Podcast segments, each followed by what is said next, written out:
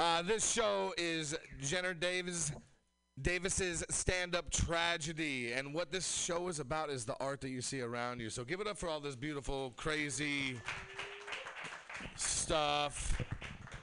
You know, I'm not going to take too much away from it all because all the comics that are coming up here tonight are going to speak about the art, but I'm going to just profile this person like an FBI agent and just lock him up now. I'm serious, man. Like, I, I own bunnies. You see this bunny up here? It's a bunny. And then it's, no, it's not. That's scary. That's like the worst superpowers. Is only have like invi- like vision to see through bunnies. It would scare everybody. It would scare you. And then I think that's a bird. You guys think it's a bird? Part well, yes. Thank you for pointing out the obvious. I don't see wings or a body and feet. All right, so it's a beak. It's a beak. It's about the struggle. But this one really caught my face right here. That's like an ex-girlfriend right there. right there. Her dad owns a landscaping company. That's why they have a machete. Wow. Not because it looks like Dia de los Muertos or anything. I'm just saying there's some landscaping going on there. And the snake in the hair. Man, that's Medusa stuff, right? Do I get the right? Is that a god or an e- evil demon? One of those things? All right, fuck you guys. This is great. This ain't the clean show, man. This is the Jenner Davis's stand up tragedy, everybody. Give it up for yourselves. Come on. Come on. I like I myself like this crazy kind of art that's like off the wall. And my first time coming here, I got to be introduced to the art of the bathroom. It's its own fucking piece in there. All right, that's your DUI test. If you can stand and not, not fall over while pissing, you're fucking cool. All right, disco lights are awesome in some places. That's not one of them. It's not. It's like it's like reality in there, and you come out here and you feel safer. And it's supposed to be the other way around. I like that we're in San Francisco, so clearly anyone can use that bathroom, whatever the fuck you identify with. There's not even a sign on it. That's how progressive that bathroom is, right? Right? I, I think we need to stop labeling bathrooms at all, except for number one and number two. I don't care what's going on. No, seriously, my wife's like, we need to do redo some stuff to our house. I was like, what? So we need another bathroom. Why? So you can shit in there. And that's when I had this epiphany. No, no one wants to be around anyone shitting anyway. So just put us all in one area. We'll all be shamed together. We'll all get out and be like, Indian food. Hmm. Indian food. Hey, bro. Like, you know, like when you snore and people constantly tell you, you got sleep apnea, you get a fucking machine. you know, could you imagine shit next to someone like, bro, you need to add fiber to that diet? Like people just nosy, and this is like this is a medical condition. People, leave me alone. Leave me alone. Hey, we have a lot of great comics tonight. Everybody, give it up. Your next comic, he came here, graced us with his appearance all the way from New York. Everybody, please give it up for Mr. Tommy McGuire. All right, thank you very much. All right, this is a uh, tragedy-themed uh, show. And uh, I don't have any jokes about tragedy, but just a good 11 minutes of you guys withstanding such a thing. Um, no, I do. I, uh, I, I don't know. I'm a, I'm a, a white guy from the suburbs. Like tragedy didn't really hit me too, too hard. You know, I kind of had to leg up from the get-go. And then um, I failed out of high school and got that leg right back down. I uh, here's a tragic uh, tale. I once uh, I once got beat up on rollerblades by a cop, and I'm not using rollerblades as like some metaphor for ecstasy or some slang, even though that would make sense since it's rollerblading and ecstasy are two things gay dudes love to do. But um, no, I got beat up by a cop on rollerblades, and uh, I think that's when I started overcompensating for everything in my life. Um, I uh, turned 37, so that's tragic to me. Can't grow sideburns yet. And you tell me there's a God? Fuck out of here. I can't grow up. Anyway, I uh, turned 37, and uh, you know, 30 years, you, you learn a lot. You know, there's a lot of lessons to be had, and a lot of times you're surprised by them. Um, I'd say like the biggest shock I, uh, I, experienced growing up was um, going to my grandmother's funeral, and um, people were sad. what? She ruined my mom. Are you kidding me? She was up. She was the first person to call me a fag. She told me, in quotes, you smoke like a faggot. I don't like using that word on stage or off stage, but that's a direct quote from that awful lady. Oh. Sorry, my family, it's just. Like, I'm killing it. like, this right now is like one of the greatest things anyone in my family's ever done. Look around.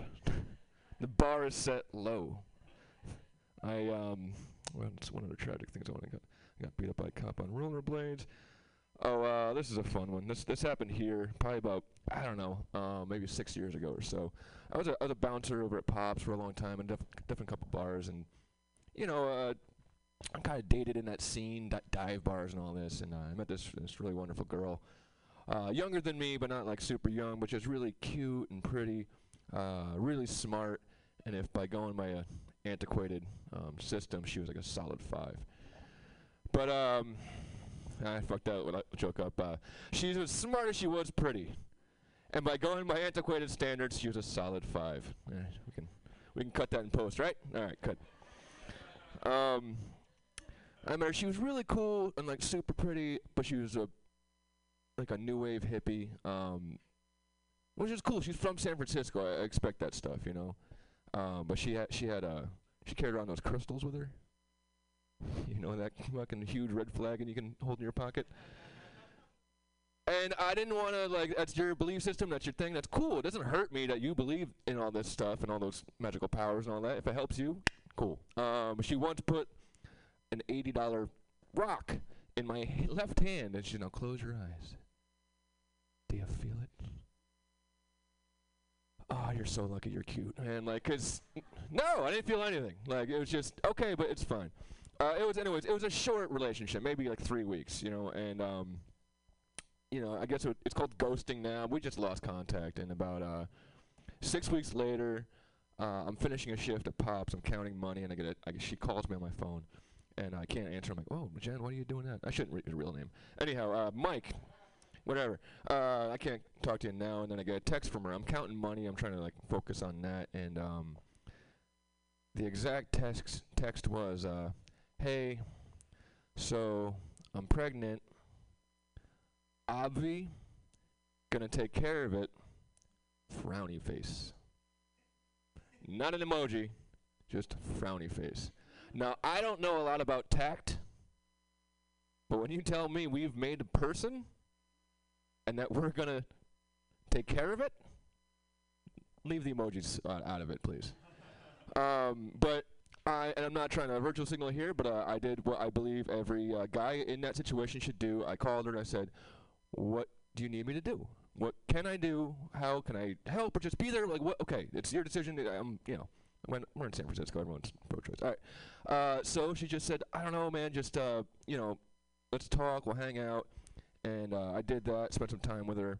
And uh, so she's she's going the the pill route, which is a I mean it's all brutal, but it's like a really brutal uh, uh, route to go. And uh, the day before, she's like, "All right, well, just stay with me tonight. Uh, we're gonna stay at my parents' house. They're not gonna be there. Don't worry. Just stay the night. Um, you know, sex is out of the question. And just you know, just be around. Like, all right, I'll be a good dude. I want to be a, a, a solid person, a decent person. Her her parents' uh, apartment is also called uh, the Four Seasons. They rent an apartment at the Four Seasons year round in San Francisco. When they're not staying at the Plaza Hotel, the Home Alone 2 fucking goddamn hotel in New York, when they're not spending time in their property in Miami. She was a trust fund kid, and this is how I found out. And I found out by terminating my anchor baby. I almost had a hookup into a ta- different tax bracket, man. That's the tragedy. Like she had to go through some shit, and God bless her, she's a trooper, and God bless her, would have been six year old, but Jesus Christ, I could have changed my whole life, man. I never pulled out ever again. Uh, I uh, I, I said this in another set. This is a really an important uh, weekend for me, being here for Mutiny Comedy Fest. This is where I started. This is the, the stage used to be right there. I, I, w- I wandered in. I wanted to do comedy, and I saw uh, Josh Halub uh, going up there doing his song and dance at open mic. He was just kind of, you know, it was fine. But I was like, I'm funnier than that, and I came up, you know, as you do when you're an idiot. Uh, I came up like, on the spot. Like it was literally, I think, right here. I came up with my very first joke I ever told on stage, um, and it was a true story and all that. And um, there's a postscript to it now. So I, I want to. This is this is my real tragedy, my real uh, existential crisis I've had. So my mom made a habit when I was living out here of on my birthday she would get me uh, edible bou- bouquets. As you do for your 35 year old grown ass son, sure. She was a secretary her whole life. She doesn't understand presents very well. And it shipped, and it was delicious. It was fine, but it was like kind of the worst gift. Like, but uh, it made me think of the greatest gift I was ever given on my birthday, and uh, I was 18 years old, and um, my parents, you know, I got like a probably a video game or something like that. But then the real present was uh, they gave me this letter that my uh, birth mother wrote t- to them, explaining the the family health history and uh, the reasons for the adoption, and all that stuff. Uh, and it was a very, very, very heavy um, night. You know, like uh, when I'm reading that, I'm crying. I'm, it's like filling this hole that was there. It was very, it was really important to me. You know, and uh, I got down to uh, the part where she talking about the possible baby daddies. And yes, that was plural because it was 1979 and mommy was partying. Um, and there's uh, three possible candidates. Um, one short, kind of round Irish guy, um, very white. Uh, another Irish guy, um, just another just nondescript white guy. But they're all short and kind of like thick. And then uh, the third guy was a Syrian guy. Um, and I was like, that's it. That's got to be my dad.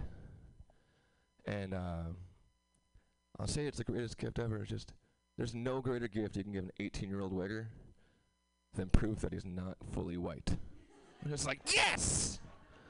I knew it! I saw like my lawn, yeah. Um, but yeah, that was a, that was the first joke I wrote. And then um, this uh, most recent birthday, uh, my mom uh, got me a DNA test. And uh, I think you know where this is going.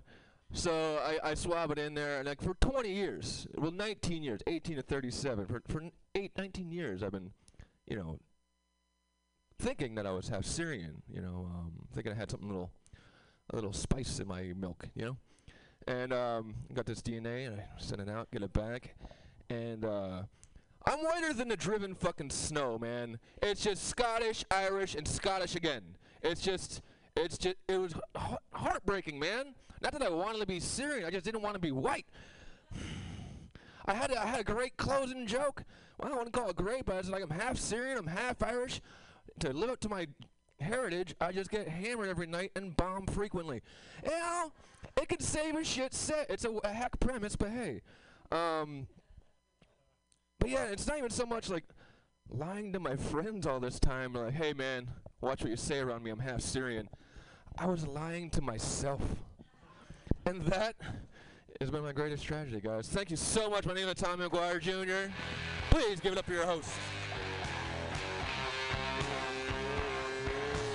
Tommy McGuire. Yeah, that's great. That's great. Ah, any guys parents here have children, any of that kind of stuff? No, I look. I mean, I just wonder because I, I look. Yeah, whatever. Look around the art on this wall and I go, "Yep, I see this shit all the time." No, I got. We all want to tell your kids like everything they do is great, it's so wonderful, but it's not. You know, and if you keep telling them that, that's how American Idol made it into our lives. Okay, that's what I blame on it. You need to be blunt with your kids every once in a while. Not everything's the best. Thank you. Yeah, you know, you you can do it subtly. Like what I like to do is, uh, well, my daughter came home and this piece was dope, and I was like, oh my gosh, I see like this Japanese influence. These blossoms right here, these are great. And I was like, I'm getting a frame for this. I'm getting a frame. Like, fuck the fridge, everybody. I'm getting a frame. I'm gonna hang this up. I'm like proud of this. And it, It was, it, was great. It was great, and she appreciates. it I was like, man, how? What were you doing at school this day? Like, we were painting with two-liter soda bottles. It's fucking awesome, man. Like I have no, I'm like, wow. I, I, I wouldn't do that. Why would you guys? Why did you guys do that? And she's like, there's not a lot of brushes in the art area, and we all had to pick a medium, and we were given these different things, and I was like, dude, so that's cool. And you know, you try to be supportive, but then I, when I left for this to come do this, my wife's like, hey, kids, I'm gonna go work out. Just you know, do what you're doing. And my daughter's watching Project Runway. Okay. Not a bad show. So she, my wife goes up, works out. Few minutes go by, whatever. My wife's done running, stretching. My daughter comes up there and goes, "Mom, surprise! What do you think?" And she went out into her mom's uh, fabric area with clothes, and she designed like this whole dress, like within like seconds. Right? Give it up. Like having that's that's awesome. That's awesome. Except for like it was like she did it with like stolen shit. It's like being proud of your son that's an artist but uses spray paint on someone else's wall, right? Like it was stealing. She stole everything but made it all and she's like, How even hold it together with a stapler? And and I'm like, Oh, that's pretty odd." She's like, You can't wear this anywhere. You it's stapled together. What would you do? And she goes, I'd carry a stapler. What did you say? You know, I think you just the strap breaks, no big deal. And so they're telling me about this as they call me because this is a big deal, right? Yeah, please call me about the big stuff only. And uh, I went, honey, it sounds like it's just a prototype. Tri- stop tripping. you want it to be functional and everything. It was like a Project Runway Challenge. They edit that show. All right, she got her piece out hella quick. Super proud of her, man. Super proud of her. Because one thing they found out is um, a lot of times women are women are least likely to take risks. A because they're smarter, and B because they don't have any false confidence that is like genetically given to white men. All right, we all think we're important, and women don't have that. And I, I we're, we're, my wife's complaining about this that my daughter did this, and my buddy, he's from around here he works at Pixar. He's like, we just had a meeting about this, about and took so much joy in hearing this because it was about feminism and and all this. And he was hearing stories. He's like, to see that you guys are producing a kid that's just gonna break rules and go past boundaries for their vision. That's great. And then I said, and it's also annoying because she doesn't needs to learn how to clean up her shit when she's done and not get caught. Like, because either she's gonna be like revolutionary and change society forever, or be a dope ass criminal. But don't get caught. Pick your shit up. Pick your shit up. All right, everybody. Our next comic coming to the stage. All right, which one am I calling up? Rebecca or Tommy? Who wants to go up? I mean, not Tommy. Uh, Rebecca. Rebecca or is Isaac? Is she, uh, Rebecca? You down? Oh, everybody, please give it up for Lady New York, Miss Double R, Miss B to the double C A, Miss Rebecca Rush. Everybody, give it up.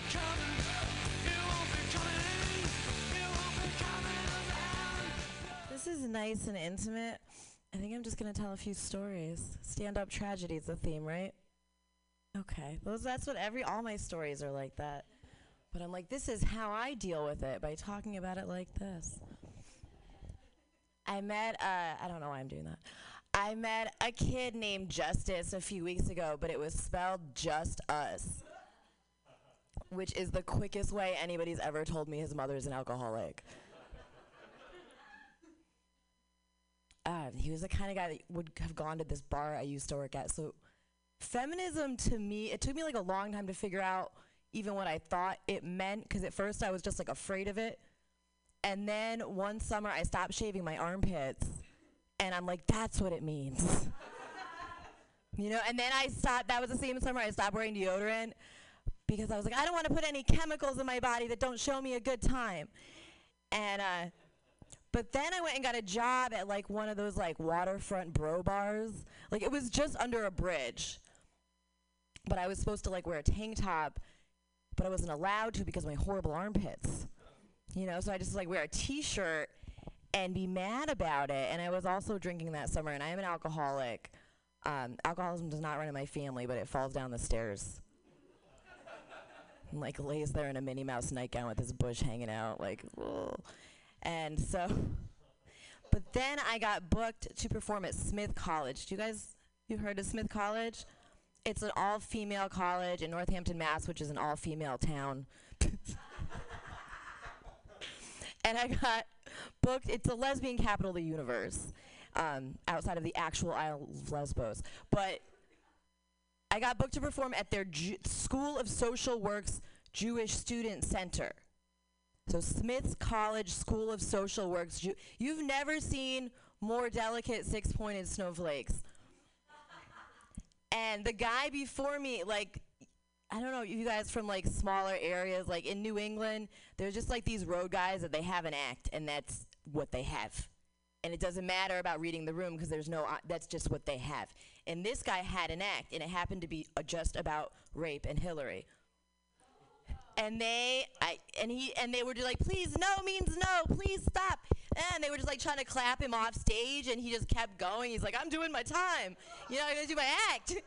And eventually they clapped him off the stage, and I got up like a camp counselor, you know, I'm like, I'm just gonna talk about our periods. and it was great, and I felt like really good. And then I had to like leave early to go back to my shitty job that I hated, but I felt like a princess, you know. I felt like I saved the night and which anybody could have just by not talking about rape and Hillary. and I didn't, I didn't have any Hillary jokes, and I just put my one. It's fine. Uh, I made it work. and uh, and I got to work, and it was like the hottest day of the year. And I had a little bit of a hangover, so I got wasted. Like I drank a water bottle full of vodka, and then I broke into my boss's office before he got there, and I stole a tank top and I put it on of my horrible armpits, and they were like long, and um, I started just like running around the deck. It was like a biker bar kind of, but also pop collars. Like it was a good time. It was real packed, and I started. Uh, I got on stage with a band and started singing Wonderwall. It's not what they were playing. I did that three times before I was asked to leave. I actually brought a, I brought out a pitcher of water with a cigarette butt in it uh, to a family. And when they asked for another waitress, I like went back to be like, "Your other waitress will be right with you." Like that's what they wanted to see. Uh, my fucking face ever again. And, uh, and then I told my boss that he framed me because I, I still think he might have. But anyways, he was like, I left there thinking I still had a job. That's my favorite part of the story. I was so surprised when I got fired, like later in the week. I was like, how could you? We're allowed to drink at work.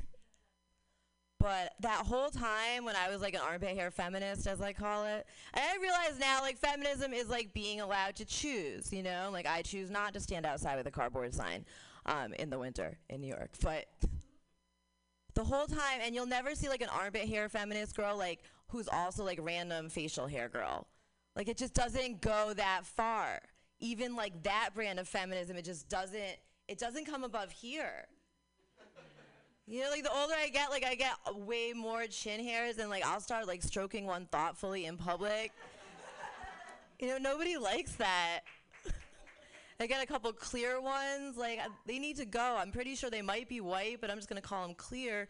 You know, they they have to go, and I realize it's just like any other Bush administration. You know, because it's like these terrorists are fine, right? But that's where all the oil is. I'm gonna tell you guys a story of how I met my husband. Also, went to the psych ward for the first time. I know, right? It's because I was a poet in college. That'll fuck you up. So uh, in college, I was a poet and I was also like on Adderall. So that's the setup. And so I thought I was gonna like bring poetry like back to the masses. You know, I was like working on this poem. I was pretty sure it was the most important poem that existed at that time. And it was going to be like the next Howl. It was going to be printed alone. It was going to make people care about poetry again, just like Adderall made me care about being productive again. and, uh, and I didn't know that poetry open mics existed. So instead, what I would do is like go out to parties and like wait till people were drunk and be like, "Hey guys, you want to go back to my house? I'll make nachos. We'll smoke bongs." And then I'd have these like poor people at my house, and I'd be like, "Well, you're all here." let me read you my poetry. so that's the setup for telling you I didn't know what to do after college besides drugs. I really didn't. And I met crystal meth that winter, and that was terrifying. You ever like driven to work and not been able to take your eyes off yourself? it's terrifying. I liked it way too much. I was like, I'm gonna, I don't want to be ugly, you know. And I'd also seen this psychic who told me I'd meet my soulmate in three years. So like that winter, I was like doing coke, I was doing meth, I was just like wandering around clutching a lighter, like, "Are you my soulmate?" Oh! And uh, nobody was. And but then I met this dude who was like, "I'll pay for everything," and I was like, "Sold." You know, I was like, "I'll go with you." Like I, well, what happened? I saw this painting in a salon that I was like, "That would really help my poem." And I was like three months behind on my rent, but I was like, I must commission a painting. I must get this artist's name. Unfortunately, like later we were married, and I found that painting like in a book. Like I thought he like thought of the idea, and that's what I fell in love with. I was like, he, it was a, the yin and yang of every woman. I was like, he's gonna really understand me. no, he broke my finger once because I wouldn't let go of the last bag of cocaine. So that's that's the future from the end of this story. I used to only tell the first part. See, now that's growth. Um, but uh, I met him. I just moved in with him. Like I hadn't paid my rent. I was like, I'm gonna get away. The meth guy was calling again. Like I was like, I got this. You know, I'm just gonna go work on this poem with this artist, and my life's gonna be fine. And he was like, no more drugs except for weed. And I was like, got it. But then I thought like mushrooms are a gray area. And he worked a lot. So one day I bought a ton of mushrooms with my grocery money, and I ate them all. And then I immediately forgot that I ate them. A lot of chewing. How? I don't know. But I started watching the news. This was a while ago, and there was like a terrorist threat, and I was like sure it was for me. So then I started calling the cops. This is truly a tale of white privilege. I called the cops, and they showed up, and I was like, the terrorists. I thought there were terrorists had put a bomb in the light post outside, like you know, common, and. And they were like, no, sorry. And I was like, all right, cool. Like, don't go upstairs. A lot of weed up there. Ha ha. And they were like, okay. and they left. And then I got lonely. I don't know. I started praying to a portrait of Biggie Smalls. And he was like, yo, bitch, stop calling the cops.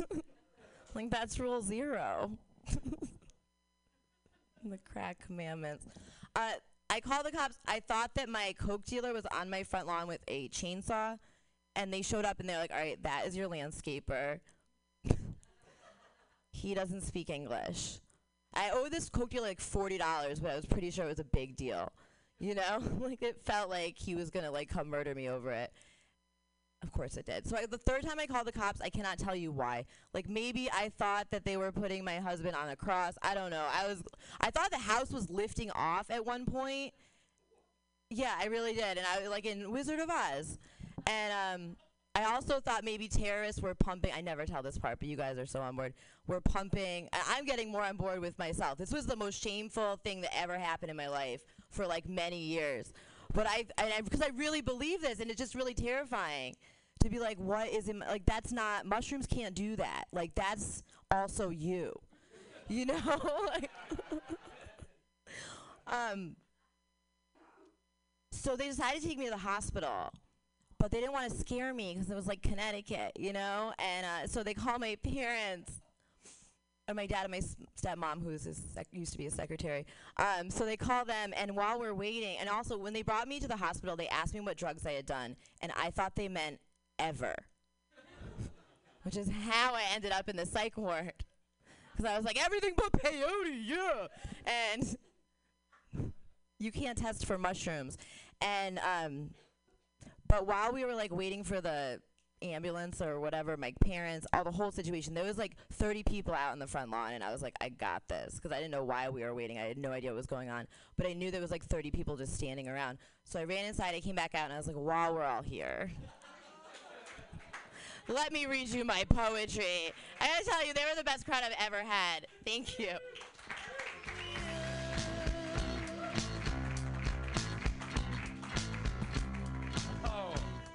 Ah, give it up for Rebecca, everybody. Come on, a little bit more, a little bit more. Man, I miss college parties. All right, it was high school, but those were some stories right there. Gosh, mushrooms. Yeah, a lot of good comes from them, but just not for me. I think I just treat my body so bad. I mean, clearly, I don't do yoga or eat kale. So when I do mushrooms, it's like all the magical powers just tries its best to clean me out, and there's like there's no room to clean your brain. So it, it's like that's my detox. That's what I do for detox. Uh, I just started reading labels of food. I know it sounds weird, right? But when when we got legal, I was like, okay, and I just ate this whole brownie thing, and I had a bad trip, and I was like, wow, you would think being pre-diabetic would have warned me to read the label. And then I read the label and I said, This is the last time I eat something without reading the label. Now, if someone could just tell me what some of these fucking words mean, I would give a shit. All right? Serving size guy, he's an asshole. Not everyone has someone to share a muffin with, dick. It's one serving. It's one fucking serving. I don't like that guy. Doesn't doesn't promote sh- sharing. I'm sorry, I don't know where I'm going. Oh, are you guys ready for your next comic? All right, everybody. He's all he's coming all the way from Oregon. Everybody, please give it up for the very funny Mr. Isaac Pendergrass. Everybody, give it up.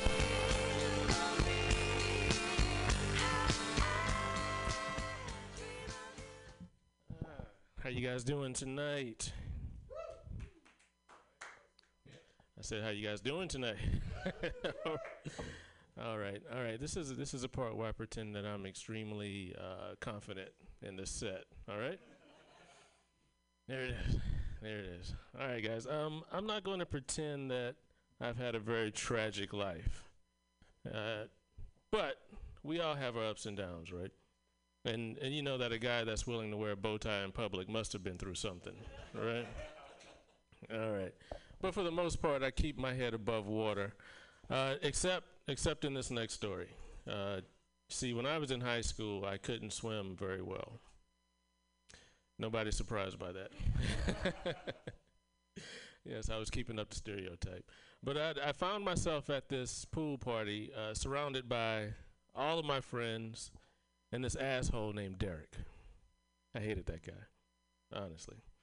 Uh, but my friend on that day, he approached me and said, Hey, today is a good a day to learn how to swim as any, so I'm going to teach you in the deep end of the pool. Now, now this was my friend. He believed in me. In fact, he believed in me so much that he was willing to stake my life on his belief. You know? All right. Let's fast forward to the part you're interested in. I'm drowning, right? Yeah. I'm I'm going down for the third time, and I'm thinking to myself that this is how it ends. I'm gonna die surrounded by all of my friends, and that asshole Derek. That asshole Derek jumped in and saved my life.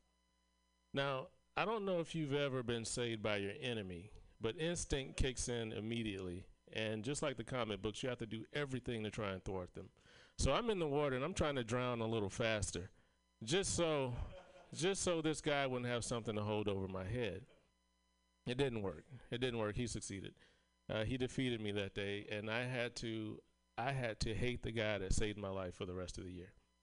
Uh, I was a senior. I never saw him again after that.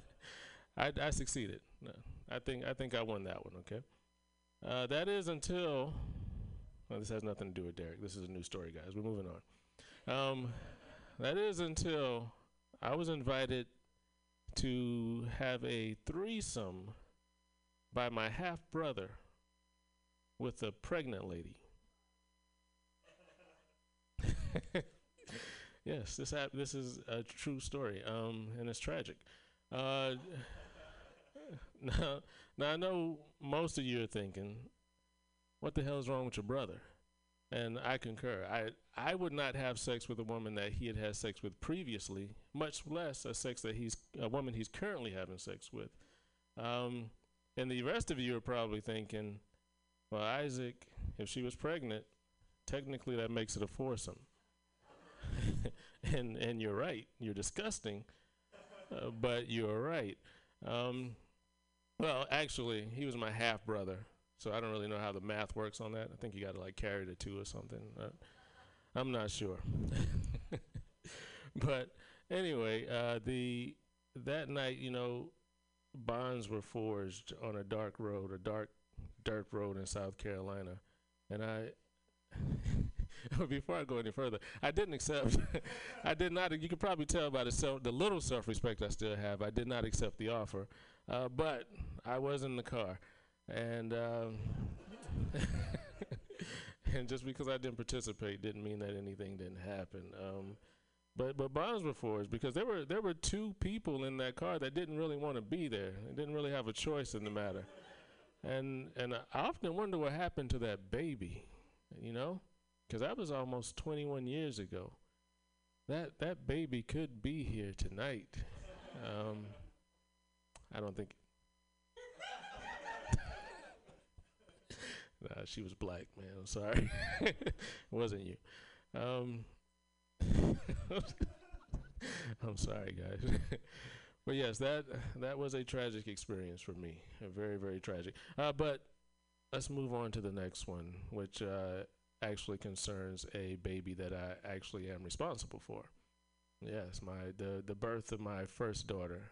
Well, I'm sorry, my only daughter. Thank you. Uh, thank you. Thank you very much.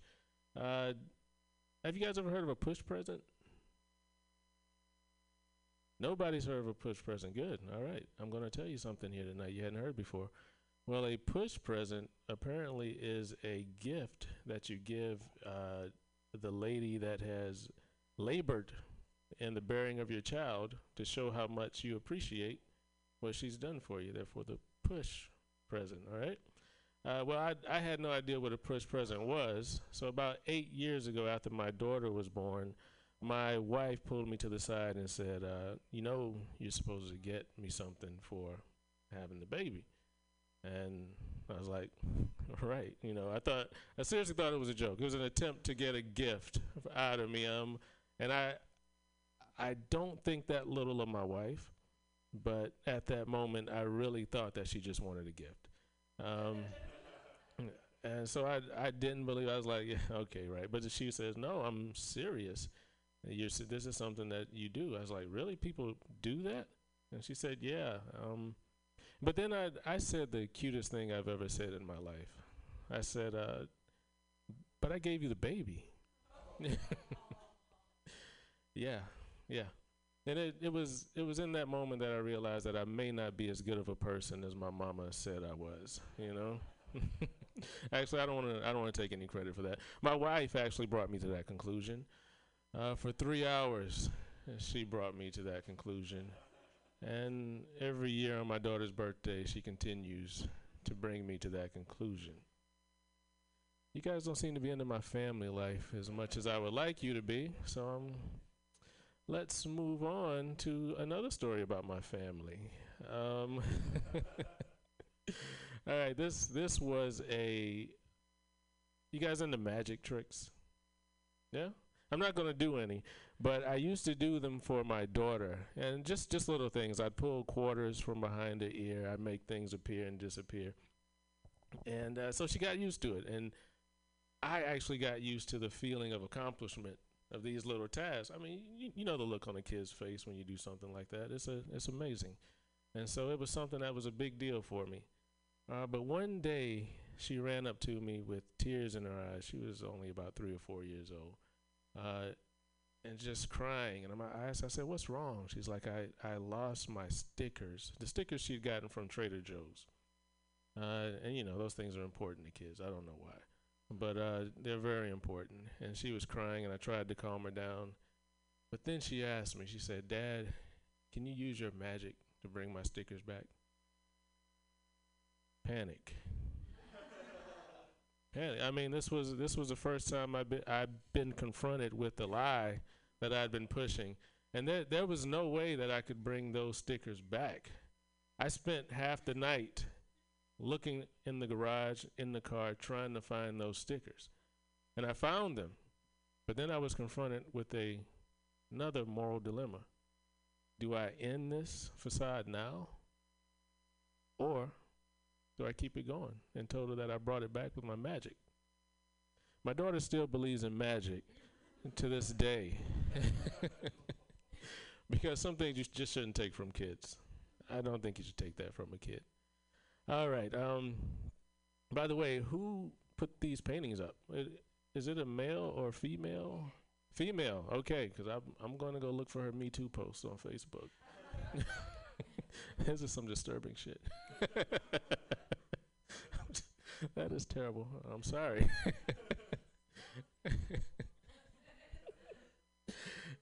All right. Uh, last last joke here, guys, and I'm going to leave you with this. Um, I, this this is a tragedy for me because I recently ruined my childhood just this morning. I was, yeah, I was watching uh, the '78 version, TV version of The Incredible Hulk on on the uh, hotel TV. Uh, do you guys know who the real superheroes are?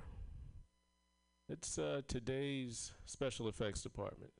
Yeah, it was terrible. I mean, I know the Incredible Hulk is not real, but this really ruined it for me. In this particular episode, the Incredible Hulk was fighting a bear in a river. The bear was losing, but the river was winning. the the paint had washed off of the Hulk's face. Uh, you could actually see the Caucasian around the edge of his clothing. And and if you look closely enough, through his wet shirt, I could read Lou Ferrigno's name on his driver's license. yeah, it was terrible. and then you you know who probably hates really hates the special effects department? The regular effects department. Those guys don't get any shine whatsoever. All right. I think that is my time. Is that right, Pam? All right. Thank you very much.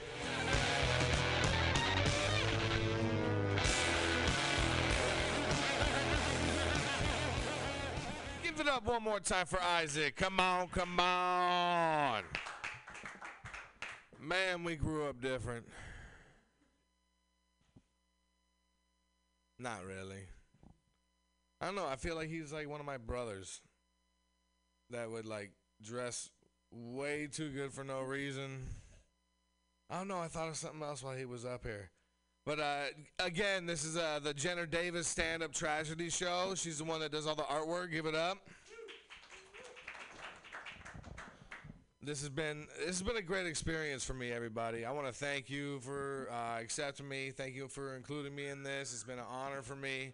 Uh, it's meant a whole lot. And uh, are you guys ready for your next comic? All right, everybody, please put your hands together. Came here all the way from Tacoma. Give it up for Jess Everett.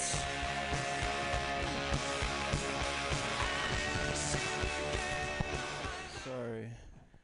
Sir, you have a very soothing voice that I could listen to for the rest of my life. I just wanted to tell you that. I would I would enjoy that. Uh I'll talk about sad stuff. I got some I guess I got some sad stories. Uh so when I was like 16 one time my mom died uh, like all the way, all the way dead. She's still dead. It's crazy. It's like whole one one time deal. Uh, but so she died, and we were like, oh no, you know. Uh, and she wanted to be, uh, well, we were like afraid of dead bodies, so we were like, I'm gonna burn it. Uh, so we cremated her into very tiny pieces. Uh, and then we were like gonna put her. She wanted to be put in the ocean, and we we really wanted to do that for her, but like we just couldn't get our schedules together. My brother and my sister and I. Uh, so she was sat in my sister's closet in her home for like three years, and then she had kids because uh, that's what people do to try to fix their marriage, is they have some kids. Uh, so then mom got bumped to the garage for a bit, another three years. About six years we waited to spread her ashes. And uh, finally, uh, I was like 22 or something. Uh, we got together. And we scheduled a day, but we couldn't do like a full day gig. Couldn't make it all the way out to the ocean. We live like four hours away or something, and that's how much time we didn't have uh, for our mother. So we we decided to settle on. You guys know the Puget Sound. The Puget Sound. So we decided we'd all meet at the Puget Sound because you know we figured know get there eventually. We put her put her in the Puget Sound because tides and whatnot. I don't know how water works, but they're connected somehow. Uh, so we all met there, and we're like, you know, it's kind of an awkward situation. But we decided my sister's gonna pour the ashes because she's oldest or drew the shortest straw. I don't know how we decided that, but uh, so the thing about ashes is like we didn't get an urn because we're not like you know the type to display like oh, there's mom on the mantle or whatever. Uh, so they just come in a in a bag in a box, like a cardboard box with a plastic bag in there. And so uh, my sister, like, we open the box and she pulls the bag out. And what they do on the bag is they put like a name, typically of the person you know whose ashes it is, and uh, like she pulled it out, and you know, like when bags are twisted up, they kind of spin when you hold them up. It spun around, and then it was very much not our mother's name. It was not old mom. Don't know who it was. Uh, but we're like, well, we can't like take them back. You know, six years later. I don't know what the return policy is on ashes, but kind of stuck with these ashes, not taking them back home. Uh, so we decided to spread them. You know, maybe they wanted to go in the ocean, something. Uh, so my sister, she's like, I'm not going all the way out into the water for some stranger, you know. So she just rolled her jeans up like knee high, and kind of like tiptoed out into the water a bit, and dumped the bag of ashes out. And the water was still very shallow here. Uh, and I don't know if this was a large man or just bodies in general make quite a bit of ashes, but the ashes uh, made sort of a pile, like uh, above the surface of the water. So he's like half in the water and half out, uh, like an island of, of sorts. This person was, uh, and we were thinking like, well, you know, maybe the tide come in, and, you know, take care of that situation. It was low tide or high tide, high tide. It was high tide, so nothing was going to happen. Uh, so I grabbed a stick for my sister, and I said, you know, we gotta, we're gonna, just gonna have to stir him in. Gotta, gotta stir them in. So we did. We, she she went out and she just kind of did one of these numbers and mixed them up, and now I can't drink chocolate milk. Story the first. That's. Uh, and then so later in life, uh, actually just what like four years ago, five years ago, some some time ago, I ended a nine-year relationship, and uh, I wanted to do it sooner, like like at least a day and seven years sooner. But uh, we got a cat, and I like the cat, so I'm like, I'll stick around for the cat, and then just kind of convinced myself I was happy for the rest of whatever the math is that equals nine. Uh, well, one night uh, I was especially not into what was happening, and we had been drinking together, and we were in the backyard, and we had a fire pit. We were, st- we were sitting by the fire, drinking, chain smoking, and uh, I decided, well, this is as good a time as any. It was like 2:30 in the morning, June 1st. It was like right at the very beginning of the month. Um, so I I said, let we should break up, probably, huh? and she did not agree, but I, I was I was firm with it. Uh, and so it was. I mean, I was sad too. You've with somebody for nine years, even if you don't really like them, you still have some sort of connection. Uh, you know, bills and things like that, financial. Uh, but so we're crying and drinking, and uh, she decided she's gonna go to bed, and I just I was like, well, I'll, I'll guess I'll just stay up then. Uh, so I drank the rest of the beer that we had, and I'm like, well, I should probably hit the hay. Uh, it's been a been a long night, so I go inside, and then I, I started to realize, well, like she's in the bed, so I what do, you know, what's the protocol for that? If you're like not together anymore. Uh, but fucking my bed. That was my bed. So like I'm gonna sleep in the bed. So what I did was I climbed uh, on top of the covers. She under the covers. I got on top of the covers and then did like a head to feet sort of thing. You know, like a sleepover.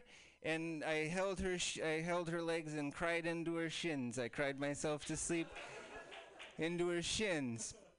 Uh, and then we continued to live together for four months after that. and uh, that you know that was that was weird. Uh, the one month into that, actually, like exactly a month, uh, the month anniversary of our breakup, we were drunk again around the very same fire uh, because you know my memories, and uh, we ended up spending the evening together romantically, and uh, and then I woke up the next morning and I was like, "Ooh, that was that was a mistake." Uh, so more crying and then a week after that, I was at work and I got a message from her, and she was like, "You should come home." And I was like, "Oh fuck." Uh, so I went home, and she said, "I am very much pregnant, sir." Uh, so um, we were very formal, very formal, the two of us.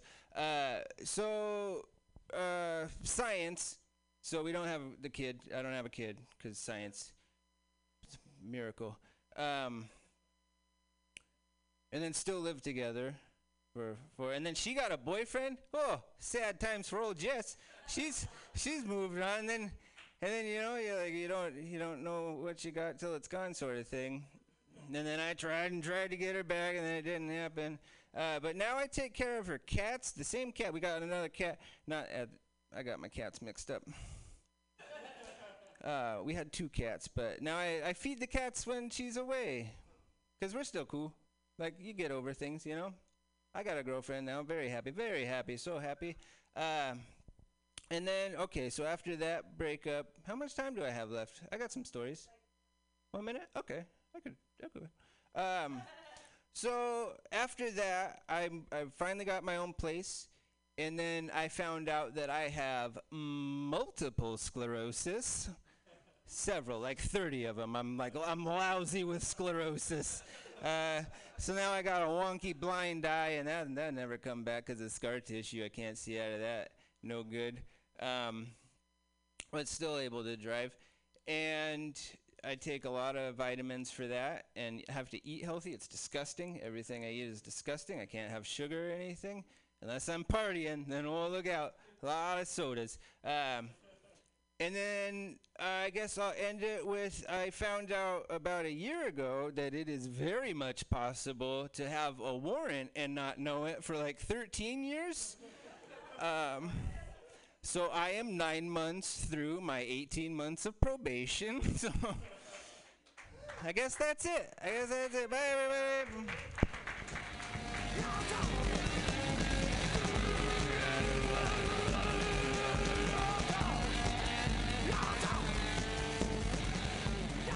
Hey, come on, everybody. Give it up for yourselves. Give it up for the art that's on the wall. Give it up for. Give it up for the show, Stand Up Tragedy. Uh, thank you so much. My name is Jay Wook. Thank you, Mutiny Radio. Thank you so much, Pam. It's been a blast. And uh, stay tuned. There's some more dope comics and more dope shows coming up, man. Thank you guys so much.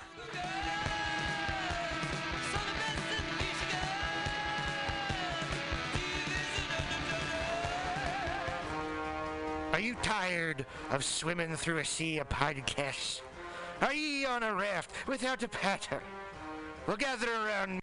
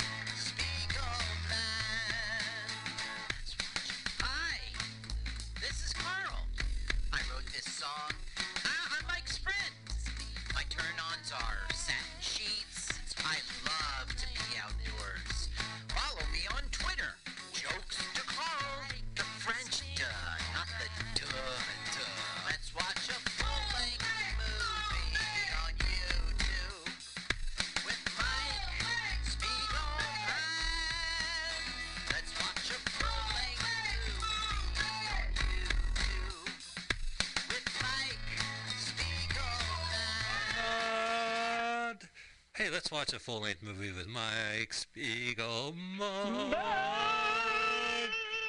Here on MutinyRadio.fm, where we stream live every Sunday at 2 p.m. Today is November 10th, 2019, and my name is Mike Spiegelman. November 4. No, let's try this again. Today is Sunday, November 10th, 2019. How do you do that? You just have a time machine. It's great. I love it. Don't call attention. This is pre-recorded. I'm here uh, live in the studio, in the flesh. Carl, Right. And I'm in Georgia at a wedding. that's where you're going to be. Well, we want to welcome you to the show. How do I explain? How do we explain the premise? Mm, Hmm. right. What Yes. is? I mean, you hear "Let's watch a full-length movie on YouTube," and you just don't know You what think, man, I should rip that idea off. Well, go ahead. I dare you. You're not the first. we stole it first, Yeah, we, we, we came up with the idea to steal it first. Uh, but you did. enough bitter grapes. We're going to watch a full-length movie on YouTube. The idea is that these are movies that we read about, never got to see until they got posted on YouTube. Some of them are so special that it's impossible to watch on your own. They're so bad. Mm-hmm. Yeah. So, uh, hey, uh, not to change the subject, what movie are we watching today? Wait, aren't you going to do the LWAFLMOYT blogspot.com and all that? Yes, we want you to subscribe uh, our podcast. So go to your podcast machine, simply type in L W A F L M O Y T. That's the name of our Twitter account. That's the name of our YouTube account. Uh, our Facebook is Let's Watch Full Length Movie on YouTube, and we're on Blogspot. Let's Watch a Full Length Movie on YouTube.blogspot.com. Not been uh, updated. Anyway, what can I tell you about that? So, uh, Carl, what is the movie we're going to watch today? Try, stop delaying it. Let's watch this already. All right, we are going to watch Cars Life 2. C A R apostrophe S Life 2. Uh, and I recommend Night Owl. All right, let's see. L's. Ooh. Okay, there's Night Owl, three L's. Cars Life 2 from DVD RIP. hmm So many things wrong with that. Full movie in parentheses Cars Life 2 apostrophe S and hosted by Night Owl. Owl. Now, I got to say that I know this movie because it is a staple if you have premium cable and you have like the multiple channels. It, they tend to fill out the day by airing not A Bug's Life, not Cars 2, A Cars Life 2. Right. Oh my god, that sounds so odious. oh boy. So you watched this, huh? Oh, yeah. And you took meticulous notes. I took notes, all right. this movie is like the bottom of the pile. Like I, I, I have a, I have a movie in my mind which will be our final movie, but this would be our mm-hmm. penultimate movie in my list of things.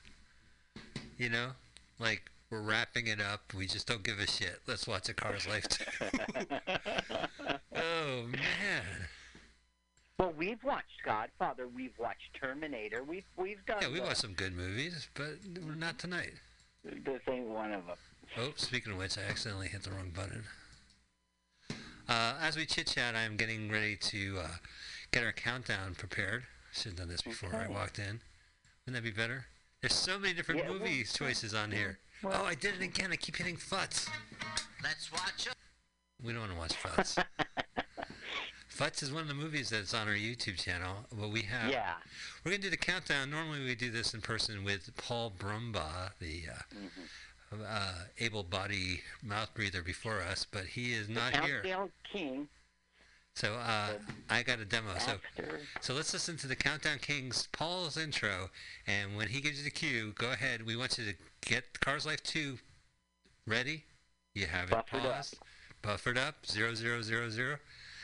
And when Paul gives you the go to, go to it. As soon as we're done buffering. All right, so let's get this started. I am I am ready. It was a live show. We're very excited to have Paul here as our countdown gentleman. Let's get ready to brumba. Ladies and gentlemen, uh, let's get ready to rumble! Okay, so, let's get ready to Brumba. And now, what you've all been waiting for, Master of the Descending Numerals. The Countdown King himself. Would you please welcome Mr. Paul Brumbaugh? All right, guys, you know the drill. Put that finger right over that triangle and do it in three, Two, one, go. All right, thank you, Paul Brumbaugh. We are launched. Yes, Spark plug. it looks like a pile of poop on top of pancakes. on top of pancakes. Yeah, where else would poop be? Oh, this looks uh, realistic. I thought this was an animated movie. This is real life. Wow. Here comes our hero, the Not red a, lot, car. not a lot of traffic today. Well, the interstate isn't coming through, you see, and that's going to be part of the uh, plot. The interstate's going to come through. Oh no. Everyone speeds. Really? No. She's gonna learn sooner or later. These are cars talking, by the way. This isn't like puppets. They're driving like four miles per hour. Yeah, because Dad wants to go the speed limit. Uh, so let's. Uh, you've seen the movie Cars? Maybe Cars Two, Cars 3 Mm-hmm. The logic between the the world is is baffling, right? Yeah, I'm sure. Like they have these uh, racing lots where the bleachers are can fit parked cars. Right.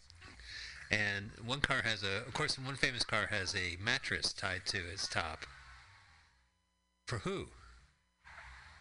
So. I I couldn't tell you, but see, if there was no Cars movie, no Cars 2 movie, no Cars 3 movie, this movie would not exist because this guy, his name is Michael Shelp, and he's CEO of Sparkplug Entertainment, and he basically whatever Pixar's doing or whatever the animated hit is, he makes his own titled version. It's his own movie, Right. but with the same title. So can I Uh, guess a with couple? a with a knockoff title. Can I guess a couple of his movies? Oh, okay. So um, you have an ant's life. What's that based on? A Bug's Life. You have spider's web, a pig's tail. That's right. Charlotte's Web? Is it Charlotte's Yeah. Web? Oh my you god. have, Pig's um, tail. you have TIAL? Plan B. Plan B. Oh, that's when he knocked up his wife, and they weren't really expecting to have kids, so she took this pill. Right. Well, of course, that's the B movie. It, there's Piper Penguin and his fantastic flying machines. Wait, wait, back up. Plan B is a ripoff of the B movie? Yeah, B E E, 2007. Ooh. There's Frankie Stein. Uh huh. Is Frankenweenie. There's Operation Dalmatian. Is it that 101 Dalmatians? Toys Going Wild. Oh, yeah, that's where uh, Woody takes his shirt off. Yeah, that's right. For the Adventures of. Scooter the Penguin and me, Christmas. I don't know. He's just uh, he's shameless about it. He's not embarrassed about it at all. I Well, mean, kids gotta be entertained. It's Walmart and Kmart. You already mentioned uh, Starz Premium Cable Channel. Yeah, I saw this movie like every hour on the hour, which is Yep. baffling because there's nothing to look at. I know. God damn it, Dad. Can't you fucking pull over? oh, right. Sparky, the language. Yeah, it's Sparky. That's exactly right. And Sparky is actually played uh, By a nobody. somebody by a no by a big deal. The rest of them are nobodies. Sparky's a big deal? Yes, Sparky was. Uh, her name is Corinne. Corinne Orr. And Corinne? she was Trixie in Speed Racer in the '60s. Oh, no shit. She's been on over 200 animated movies, a thousand commercials. She's the Snuggle, you know, fabric softener, Snuggle the bear. She's Oh, Snuggle. yeah.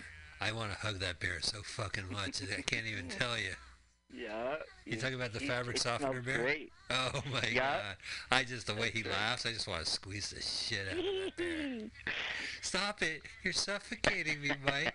Oh, you're my favorite talking bear. Not just Trixie, but she was also uh, Speed's little brother, Spritle, Oh, and all the female voices Oh. in that show. So she wasn't good enough to be Racer X then, huh? Her other, his other brother. She has a female voice. She was featured as an announcer in the live-action film. She wasn't Oh. Trixie. Have you seen the live live action. action movie? Mhm, That's right. I have seen it. It was fun. It's two hours. Fucking just relentless. It it did. You're right about that. I, I say it was fun, and it was in retrospect. But during it, it was like, is this thing going to end? It's numbing. It's so numbing. It's like bright colors and flashiness, and I just get like, Yeah. yeah, That track was like that track was great. The first 15 minutes, right? It was a big show. But then when you were in it over and over and But over, they would they would do the same effects as from the cartoon show, and you go, "Hey guys, this is like an hour and forty minutes into this movie. Enough, enough. You should have done that in the first five minutes. Stop." all we're missing right now is grouchiness between the father and son. Um, the father is, you know, the father loves the son, uh, but the son just him and drives him crazy. He wants to drive fast. He wants Route 40 to come through because he can drive fast on the hi- on the highway. Right. So basically, the father's saying, "Okay, you want independent? Take this side road and meet us at the gas station." And here's a joke turtle. We'll see this turtle. A hundred million times, huh? Will he ever cross the road? yes. Oh, that reminds me There's the gas station. That's It's from Cars. 50 That's the cars. That's where cars, cars. That's where they gas up. 50 years. This 50 Uh, years, this gas pump, this animatronic gas pump has been sticking his shit into cars. That's right. Hang on, I'm not done yet. I said I'm not Uh. done yet. Pump, pump, pump. Ah. right now he's banging the sheriff.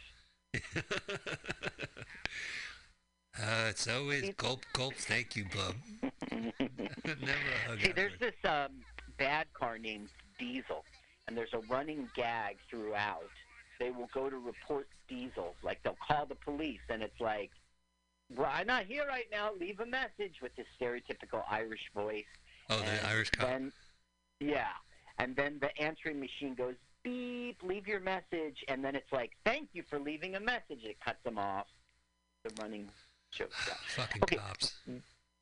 This uh, this girl here is in love with uh, another car, and another car is in love with the girl. So there'll be a subplot throughout in which he wins the girl over. Why is there a fucking landline lying on the asphalt? I know. And when the phone rings, he goes, "Hello." He doesn't pick up the phone. He just starts talking to it. right. You'll see. Well, maybe you won't because we're not really going to listen very much. Oh, okay, so listen all we here's the boss. The dad is the boss. And the yellow car is like. Yeah. The yellow car is the young daughter. The good, the good child. Right, the good child because she's still little. Yeah, but Sparky's an asshole. Is, we're we're giving up Right. on Sparky. He's the 15 year old, 16 year old. Ah, the worst. When cars turn 15, they're so fucking obnoxious. That's exactly right. hey, so this is a cartoon, huh? Cartoon. Ooh. it's Wolfman Jack. I'm playing on your cartoons. Playing some cartoons. We just mentioned Wolfman Jack in the last one. I know, I brought it up. Love. Well, Yeah. I, I, if you are listening sequentially, last week we promised that this week's movie would have been a different cartoon called Tarzoon: Shame of the Jungle. Yeah. Did we watch the trailer? and We're not. We're not even going to bother. eh, It's just so racist. It's racist.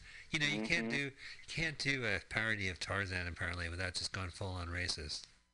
Well, it was 75, 1975, so that was more acceptable. Right. People would still get up in arms, but the majority, oh, you're being sensitive. you know, you, it's parody of the stereotypes, that type of uh, bullshit. Right, it's a parody of the stereotypes. We're making fun of it as much as you. We grew up on That's Tarzan not the movies. truth. That's not the truth.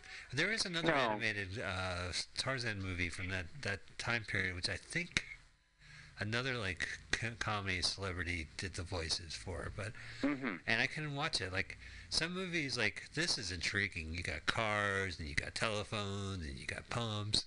You got everything you need in a movie. But that was just like it just looked like Yeah. George of the Jungle. Not real. I like George of the Jungle. Okay, I want you to know that this blue car is the banker. Oh. And the father's apologizing for not paying the mortgage on time. Just things have been tough. Things have been tough. And so we're just getting set up for things are tough and there's a bank involved. I thought this was a kids movie. Why are cars talking about mortgages? Well, that's one of the weird things about this Michael Schlepp. Um, he is making kids films, but he doesn't do the boundaries of nicey nice stuff. As a matter of fact, in our Act Three, uh, you know, ticking time bomb moment, uh, the the peril is that they're going to die. Ooh, cool. Yeah. I, so I listened to something called Bear Lizard Radio, and they were actually complimenting this Michael Schlapp. They called him an arco-capitalist of filmmakers who has no boundaries. Um, Great. I'll give that. he's good at making them bad. He's shameless because you know what he's knocking off. But he makes extremely complex villains, and he does dark, dark children's stories. Characters die, they get mutilated, uh, and they're praising that. Well, A- and one thing they praise is that even though it's, it's the title is a knockoff, it is their own story. I guess so. I don't really see much Here's of a story. Here's our story. turtle friend. I oh, it's a living. Yeah, right. And here's the um, good, the good car, the good kid. The, oh yeah, the good kid. Yeah, and she is looking for a ramp. And right now she's like too small, too big. Oh, I'm yawning. So there happens to be doors lying around and rocks. Mm-hmm, yeah. Yeah. And she's like, And no, she's gonna that's work." Goldilocks find one that's just right. Oh, there's that turtle. Fucking kid. I guess this is Arizona. Is it? I, it could It's be not a part of Nevada, Arizona, Colorado, Arizona, New Mexico, This is- but I think it's Arizona. It's like bedrock. Down in bedrock. Bam, bam, bam. This is the Flintstones neighborhood. They just built a gas station. No, everything would be made out of rocks. There's no metal in Flintstones world. Is there anything else happening in this town other than this gas station? Uh, we don't see it. There is the bank. There is the police Yeah. station. Uh huh. And The hospital uh, where they they res- resuscitate, resuscitate. okay, finally, uh, the teenager who took the sh- long cut, is that the opposite of a shortcut? Yes. Finally is getting home, and he's like, oh, I'm tired. I need a car wash. Oh, I need a car job. If you know what I'm saying, a rib job. What? Wink, wink. A rib job for my asshole. I mean, asshole. I'm not very good at this innuendo. Uh, a bunch of gear metalheads, gearheads. I'm a hybrid. oh. How do you like El Coche so far? It's great. I'm at the nicest coupe out on Route 9. Okay, so he has fallen in love Uh-huh. with the girl who's in love with another guy. It seems like Shaft or something like that. And he's new in is town because they're building a ramp to I 40, which the father is not happy about, and the kid loves because it'll be a. So he's saying you're taking too long of a shower, and he the, he was a jerk, and he turned on the cold water on his nice kid. Sometimes you gotta do that, you know. I guess so. Yeah, listen, when your kid's in the car wash for too long, you gotta change the water to cold. Now they're having a fight now because the kid wants a GPS, and he's like, "Oh, you kids with your newfangled devices." And what he's saying is, a GPS person knows where they're going, but not where they are. Like, you know, like with GPS, you know, make a left, and you make a left, but you're ignorant to where you are. You're not going to remember next time you go. So he's doing old school, and the and the son is doing his smart. Let's give it a listen for. All right. Well, that'll be easier soon. They're building an access ramp to I-40. Really? Awesome. Why not? Diesel, what are you doing Okay, here? here's the bad guy. It's a woman named Diesel. She has camouflage army jeep, and she's got guns. Nice. well, it's very important to be uh, to be holding a weapon. As So a she's car. causing trouble. She's saying, like, you should ra- get your own. Okay, here the phone rings. Officer Clutch, I need to talk to you right away. Your message after the tone. Cecil's back, and this time she's calling. Goodbye. That's the running gag. Can never leave a message for the police officer, and the cop never checks his messages. So Diesel is here to stir up trouble, and she's saying to Sparky, why, you know, hey, why don't you get a job and get your own money, and you could raise a chicken right to the father's face, and you don't have to listen to this old, uh, this old fossil. Well, let's listen. Excellent idea. I'm starting a new business. Is that Snuggles? Could work for me. No, Oh. Sparky can work here. I can. Sparky is Snuggles. I'll pay you 40 bucks a day. Wow. Okay then. But Sparky, remember, when you can't stand it anymore, Yes. give me a call. Boo, bad car. So she's the temptress. So, what's my job? Well, you Rib job. no, that's the dad. Oh, yeah, he wouldn't say that. Silly me. Right. Whoa, He it's wouldn't. daytime already. And not since the jerk has I seen such funny oil cans in a gas station. Yeah, that was funny. He hates those cans. cans. They're defective. One of the movies you can see on YouTube, and I talked about it on my brother's podcast called Proudly Resents, Hardly Working with Jerry Lewis, which I think after the Oh. jerk came out, he said, you know what, I'm the fucking king. I can make my own movie. And he has his own working at, at a mechanic uh, oil can bit. And came out the same year.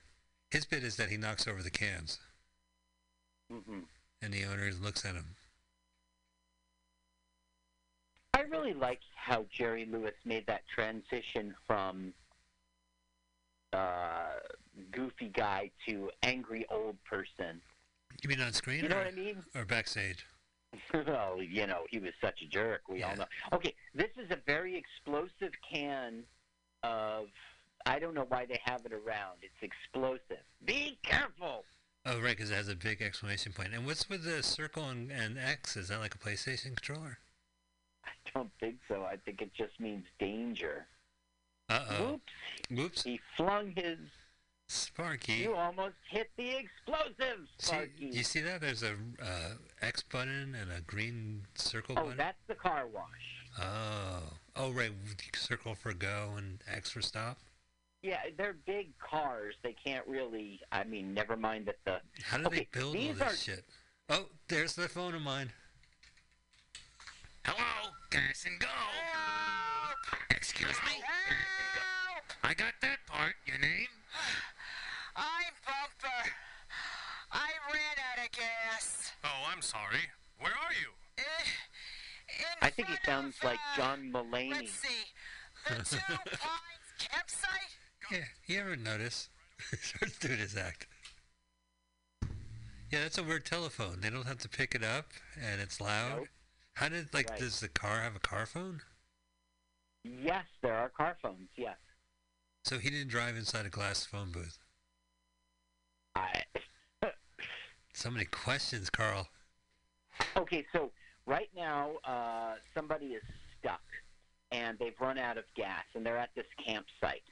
So instead of doing the job himself, the father thinks, "I'll give my son some responsibility, and you can go rescue him." Yeah, bad So right idea. now he's giving him the directions to the campsite, which and Sparky doesn't give will. a shit. Yeah, whatever, Dad. No, Sparky cares very much. He's going to go help somebody, Sparky's and got he's listening to his father. It's a chance to prove himself to his dad. Uh, what's the point? His dad's an alcoholic. Is not a gasaholic. He's a total. So you see the way he drives? Trash. You smell like gas, Dad. And you're embarrassing. I'm an adult car. I can drink what I want. You want to talk about embarrassing? Now What? there's the ad for the GPS, only four hundred dollars, and he's like four hundred dollars. Bummer. This is the second uh, uh, billboard we saw. The other one just had the number two on it. Yeah, and this one just said three ninety nine with no explanation. Okay, he- so here's the first part of the directions. Make Okay. a right, go down a short road, Uh-huh. and then make another right to the campground. But wait a minute, the Two Pines campground sign says go to the left.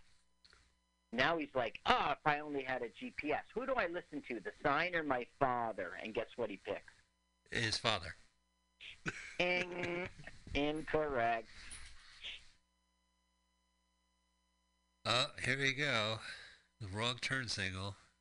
Yeah, see, he's he's that's uh, the director's way of showing us that he's conflicted.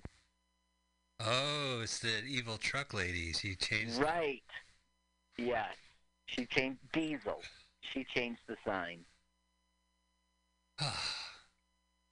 A was in. Um, her name's Jean Richards. She was in Max Saves the World 2014. Uh-huh. She was in The Royal Heist 2017. Wow, that was and then she was in these Heist. Cars Life things. Yeah, so I guess there's more than two, right? And there must have been a real Cars Life one. I always, Right. I just imagine this film was like called The Cars Life Two to maximize confusion, and there was no. No, it was when Cars 2 came out. And when Cars 3 comes out, there is a Cars Life 3. Wow. yeah. Well, thank God for everyone involved. There's no Cars Four. Wait, wait! There's, oh, no, I'm thinking of Toy Story. Yeah. Toy Story the trilogy that has a fourth movie. Thanks. right. The fourth, phil- fourth trilogy. The fourth trilogy. Listen, if you were like, if you were, uh, I don't know, Tom Hanks and this Tim Allen, and this comes around, what's the, he's gonna do the sequels? Yeah. Absolutely. Yeah. Okay, this car here is the car that, that Sparky was supposed to save. And he's getting filled up now. Diesel has opened her own gas station across the street. I'll get you, Diesel! Oh my God, this movie is gonna be on. So there's nothing to see other than a new gas station that opened across the street. This car just gassed up, but he's not feeling so good. He's got ind- she's got indigestion and Oh. burping. There's something wrong with the gas. He cut it with baby laxative. Diesel and Diesel's like, no, no, I'm sure it's just It's not fentanyl. You'll be fine.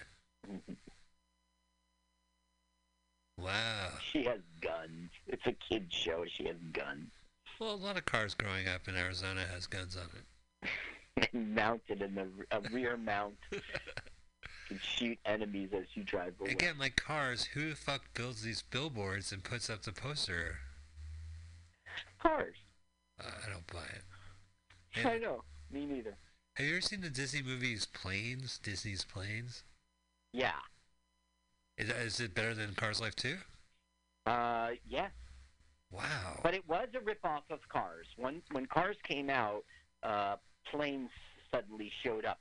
Never mind that there had been that uh, that kids show JJ, right? JJ the Oh. plane. Was that a Disney show? I don't think so. It took place in Tarrytown, New York. That doesn't sound like Disney to me. Right. It was based Okay, on. so- it was grounded in, rea- in real life. No, thank you. So right now, uh, the car tried to chat up the girl he likes, and she was like, "I'm waiting for a call from my boyfriend," and she split. Wow. Okay, so now Spark comes home and he's like, "There was no Two Pines campsite," and the dad is like, "Disappointed, disappointed, disappointed." Yeah. Well, dads are allowed to be disappointed. Mm-hmm. Maybe if you weren't such a disappointment, son. Now, uh, this Michael Schlapp, he started as an executive producer on some TV shows like Manswers on Spike TV. You probably heard of that. Uh, he did Viking, the ultimate obstacle course on ESPN. Ooh, fake sports. He did a Discovery Science Channel one, uh, and he did a Sci-Fi Channel Chase with a dollar sign for the S, Huh. and a reality TV show called Tilt. But then he fell in love with uh, Shitty ripping off animated, yeah, ripping off anime other animated. He's just like typing in the dialogue into the computer, and the computer's just spitting it out for him. So now he's talking to the banker like, I just got fired from my father's job. I need a job. And he goes, Why don't you go to the I 40 construction place? Turtle time. Turtle time. So there are other animals. Yes. and you'll see. Well, I don't know. The turtle's certainly one, but the good child has found her ramp, and she's doing a Goldilocks thing again. This rock is too big. This rock is too small. This rock is just right. Oh. She The gonna turtle's like just right, right for what? Yeah, like who? Her, she's obsessed with this ramp. Just let it go. Here's the I-40 ramp, and Sparky is friends with the uh, jilted. His name's Bumper. Um, I guess they saved a little money because no, this guy's Zipper. Zipper. Uh, Jim Woods plays clinch, clutch, rivet, and zipper. And all of his credits are um, are Sparkplug movies. Good for him. He probably animates too. He's like, I brought the coffee, Michael. Great, great. Get in the studio.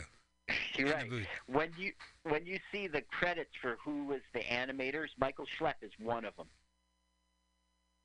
I can't believe a producer of a sci-fi show would make something so bad. That's the boss going. I'm giving you grief, and so Sparky's like, hmm, I don't want any part of this job. Oh, it seems like a stressful job. I'll be better off unemployed. Wow, they really did a good job on this freeway. They're in the middle right now. The median. They call it the median. That's right. Yeah. I threw a dollar at the median once because I was told it was the median median strip. Any luck? Uh, yeah, I saw. Push. Yeah, I, I saw under the slip. Three ninety nine. yeah, that's know the what that GPS means. price. There, there's a, that thing. I should find out what this other company is. There, for a while, there was a company that was cranking out similar sounding movies, uh, like Snakes on a Plane, uh, Snakes on, on a Train. Oh, really? Yeah. Okay, here's the bad guy once again to whisper uh, into the ear of the son and appeal to his worst nature. So he, she is like, you can come work for my gas station. I will double your pay at eighty dollars a day.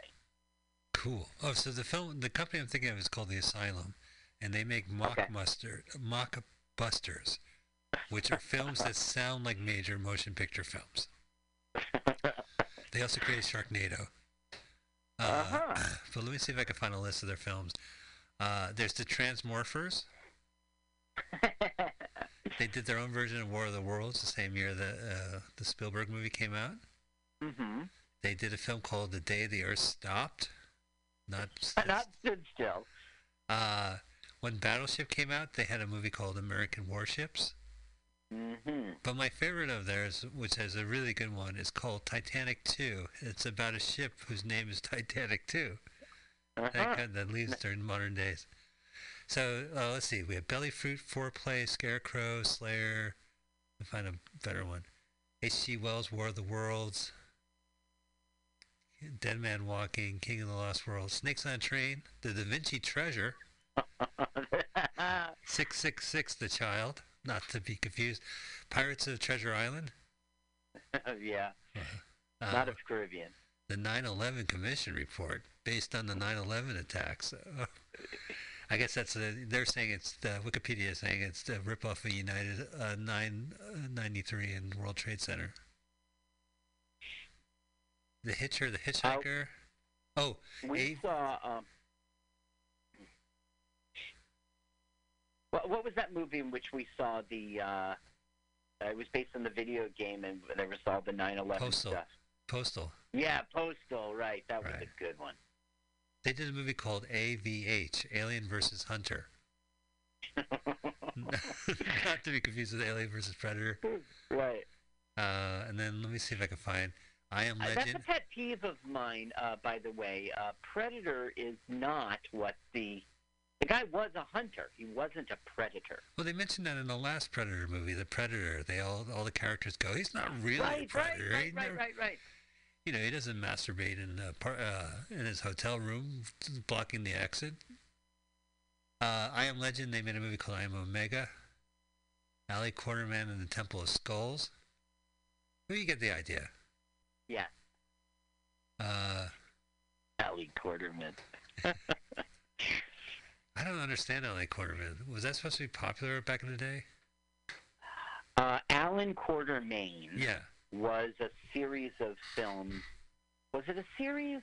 Well, I know that I it think it was like a book. It was a book, and it was a popular book, and uh, there must have been movies back in the time. There was an '80s version with Richard Chamberlain that I remember. So this uh, Michael Schlepp is shares something in common with uh, Trixie from Speed Racer. They are both. They were okay. Corinne was a judge of the Emmys for 18 years, and she served on the Act- Actors Guild Council for 13 years. I guess this job was just a paycheck, but Schlepp was a member of the Emmy committee too. So maybe that's how they met. They were like, he was like, "Hey, what's the word on season four of Golden Girls? Pretty good." I'm voting. I'm giving Beatrice an Emmy. Designing women. All right, we'll make it Designing Women's Day. Uh, just a lot of disappointed children in this movie. Yeah, that's right. Okay, so you know, Sparky got his job back. That's the whole thing that happens throughout. They have a fight, he quits, then he goes back and like he goes, "I'll give you another chance," and he gets his job back. So now uh, Diesel is like offering him the eighty bucks. Let me see. Oh, yes, great. I got just the ticket. It's a bit of a drive, but it's worth it. Oh, right now he's talking about like a cir- okay, so there's a circus coming to town, uh, and that's going to figure Well, into wait a the minute. A fucking circus? yeah, A circus is coming to town.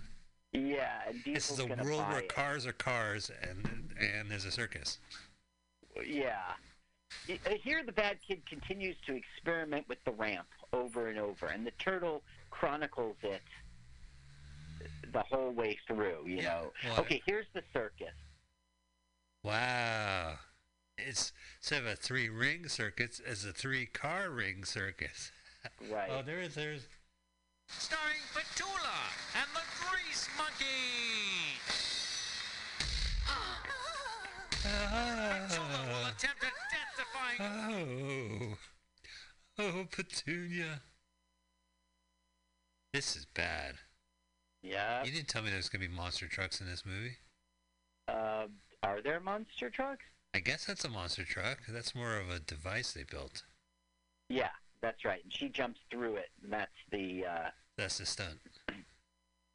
so Diesel is like, I could make this circus so much better, Yeah, and in the end, she will buy it.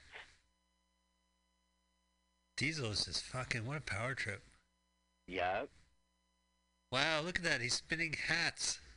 That's an amazing fucking car. I think it's teacups. Oh yeah.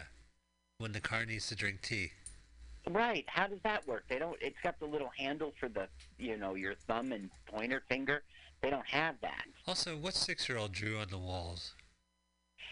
Yeah, there's Look kid drawings Yeah. all over the place, Strange. uh, and it's not explained why.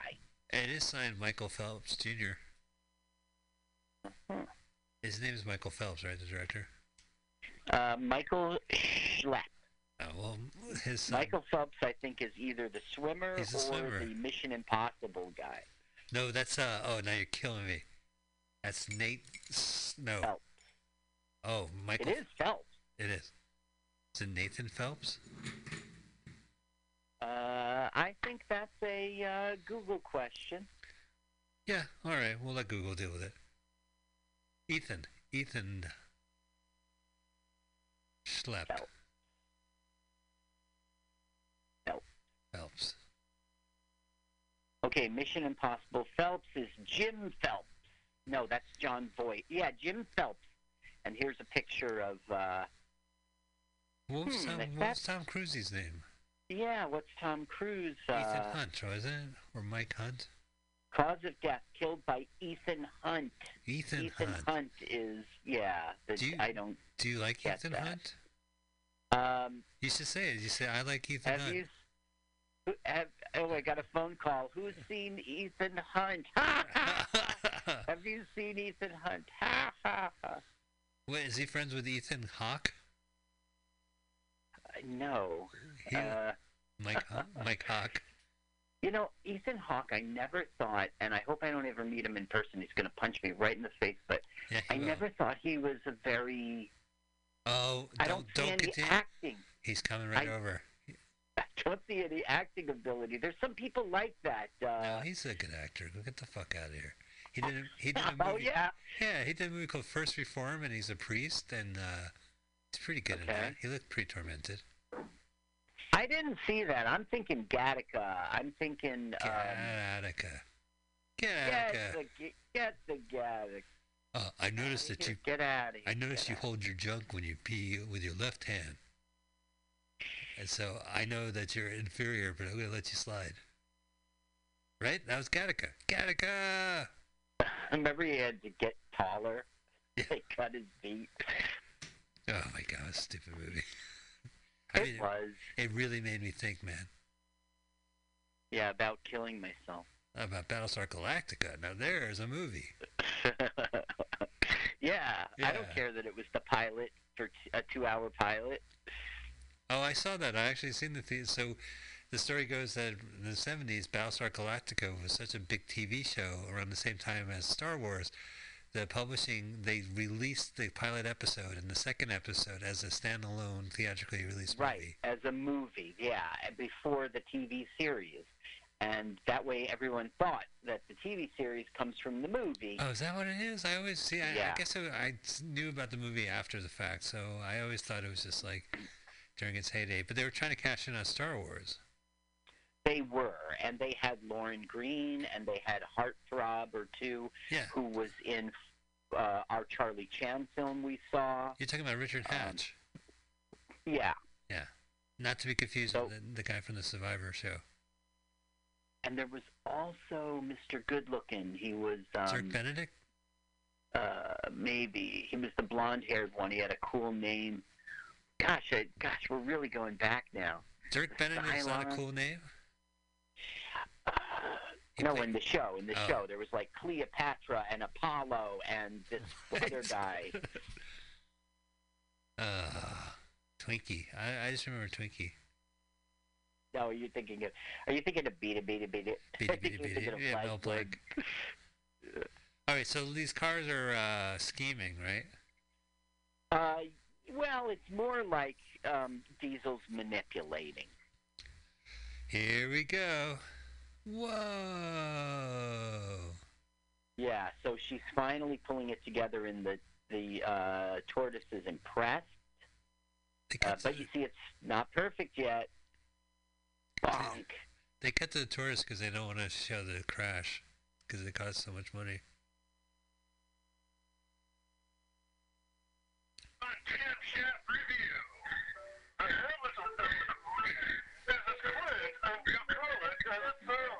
So they're talking about why are they making it? Uh, the radio announcers like, why are they making an exit of 40 to this dump? And the father's getting all offended, and the kid's like, he's right. This is a nowhere town. It's,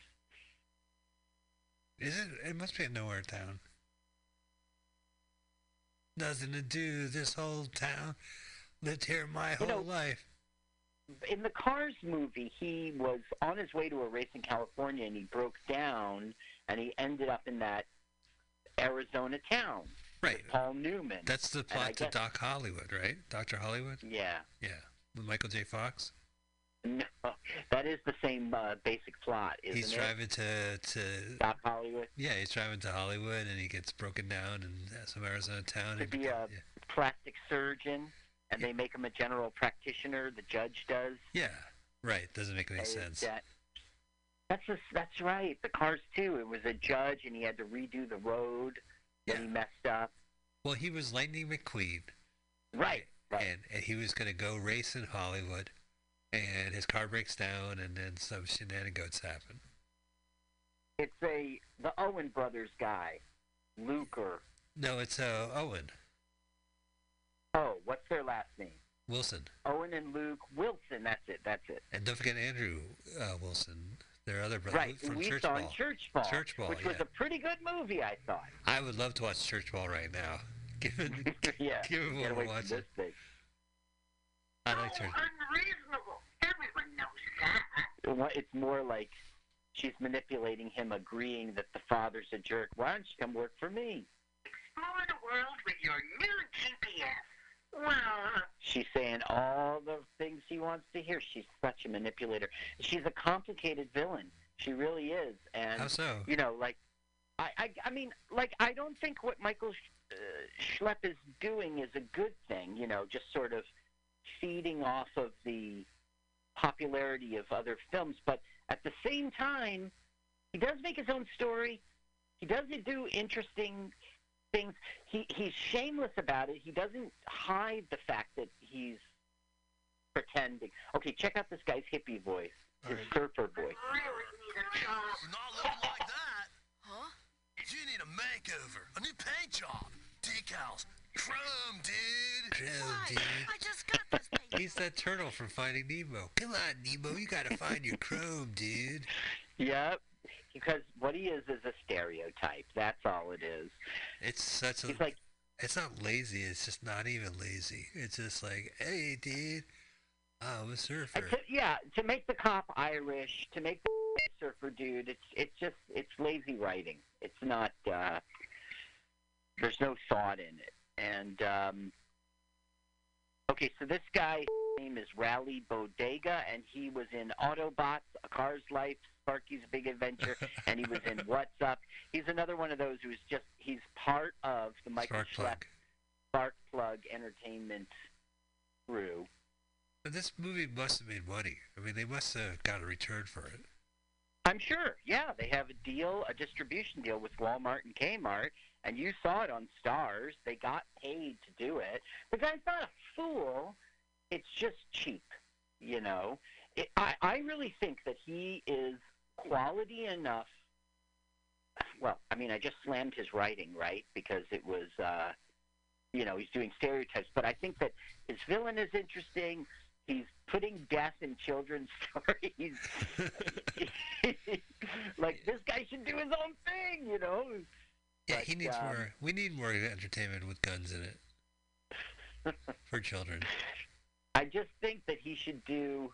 Uh, maybe that's not so great, but I just I know that this guy is a talented individual, Right. and he maybe he made his way by being a rip-off guy, and now Mike, I'm talking to you directly, Michael Schlepp. Do it, man. Do your own film. Uh, do your own story, and Portrait of an Artist as a young schlep. you can do it. Isn't that a Dr. Seuss thing? The Schlepp. Uh, Yeah, the schlep. that The schlep that wept. the things you could think? Maybe it was. I think it was the schlep that wept.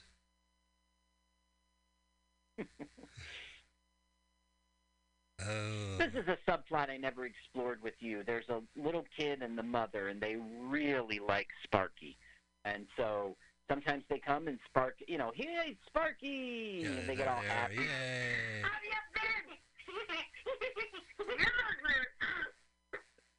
So, like sometimes they come in, and Sparky was fired, and sometimes Sparky's here, and they get all happy. It's basically just to prop up that Sparky's a likable character, and he's being misunderstood by the father, which is natural. Or maybe he should be uh, take the time to be more understandable to his dad. Huh? Why are you taking Sparky? That's what happens at the end. So, you, that's what this is all leading up to. You know what I noticed? There's no there's no sun. What? There's no sun. He is the sun. No, no, no. S U N. Sky is blue. Look, where's the sun? Where's the happy little fella? Where's the the, sun is above. guy? It's always noon, and the sun is directly above. Oh, here comes trouble. She's trouble. Diesel. Father again, he's unreasonable. Join my team. I'll double your pay. Oh, Sparky, don't listen to her. There's a catch. Don't yeah, listen. there's a catch, all right. Yeah, herpes. The catch is we have to sit through it. Oh yeah, that's right. Well, this movie's only an hour and twenty minutes, right?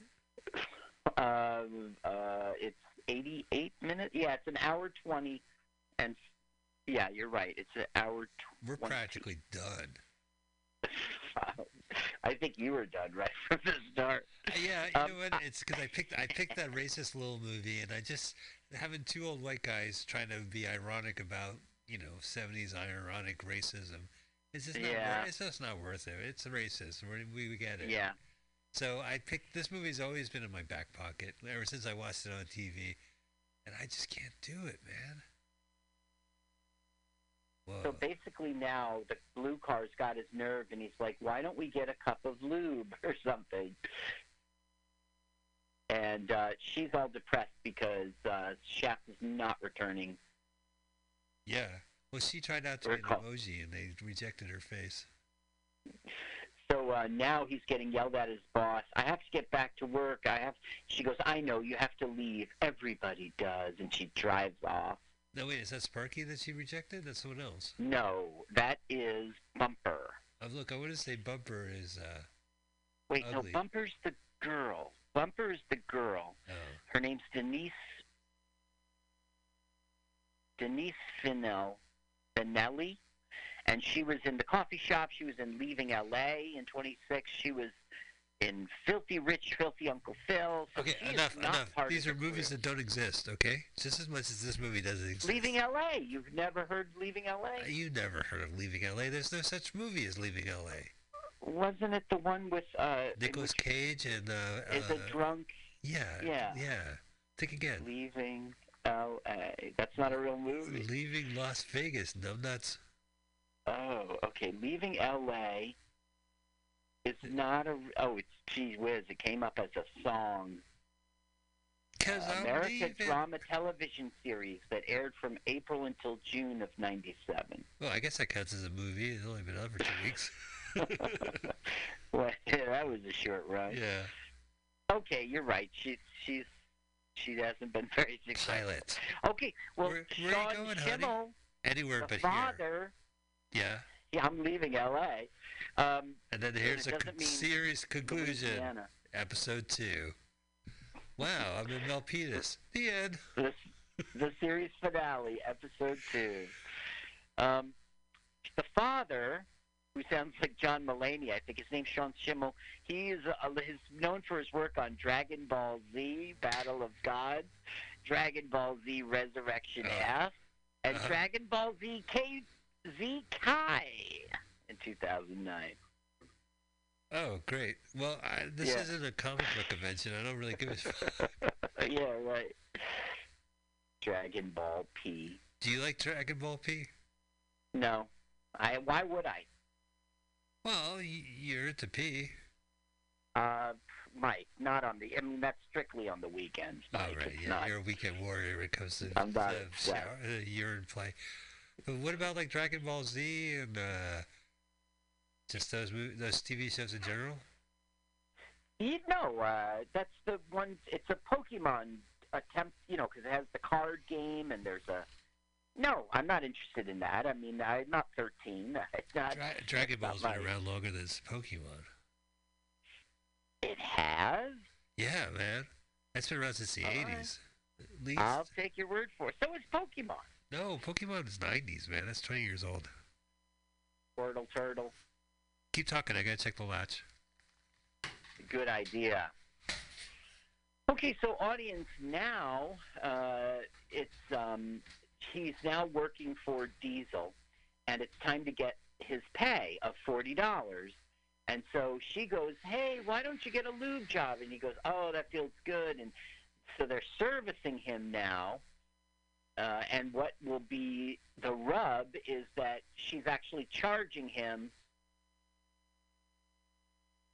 That feels kind of good. Kind of feels kind of good. Wow. What's in this stuff? Yeah, it's probably illegal. Air freshener. Air freshener. What the? What's that stuff? Hi. Don't you feel like you're driving through the Alps?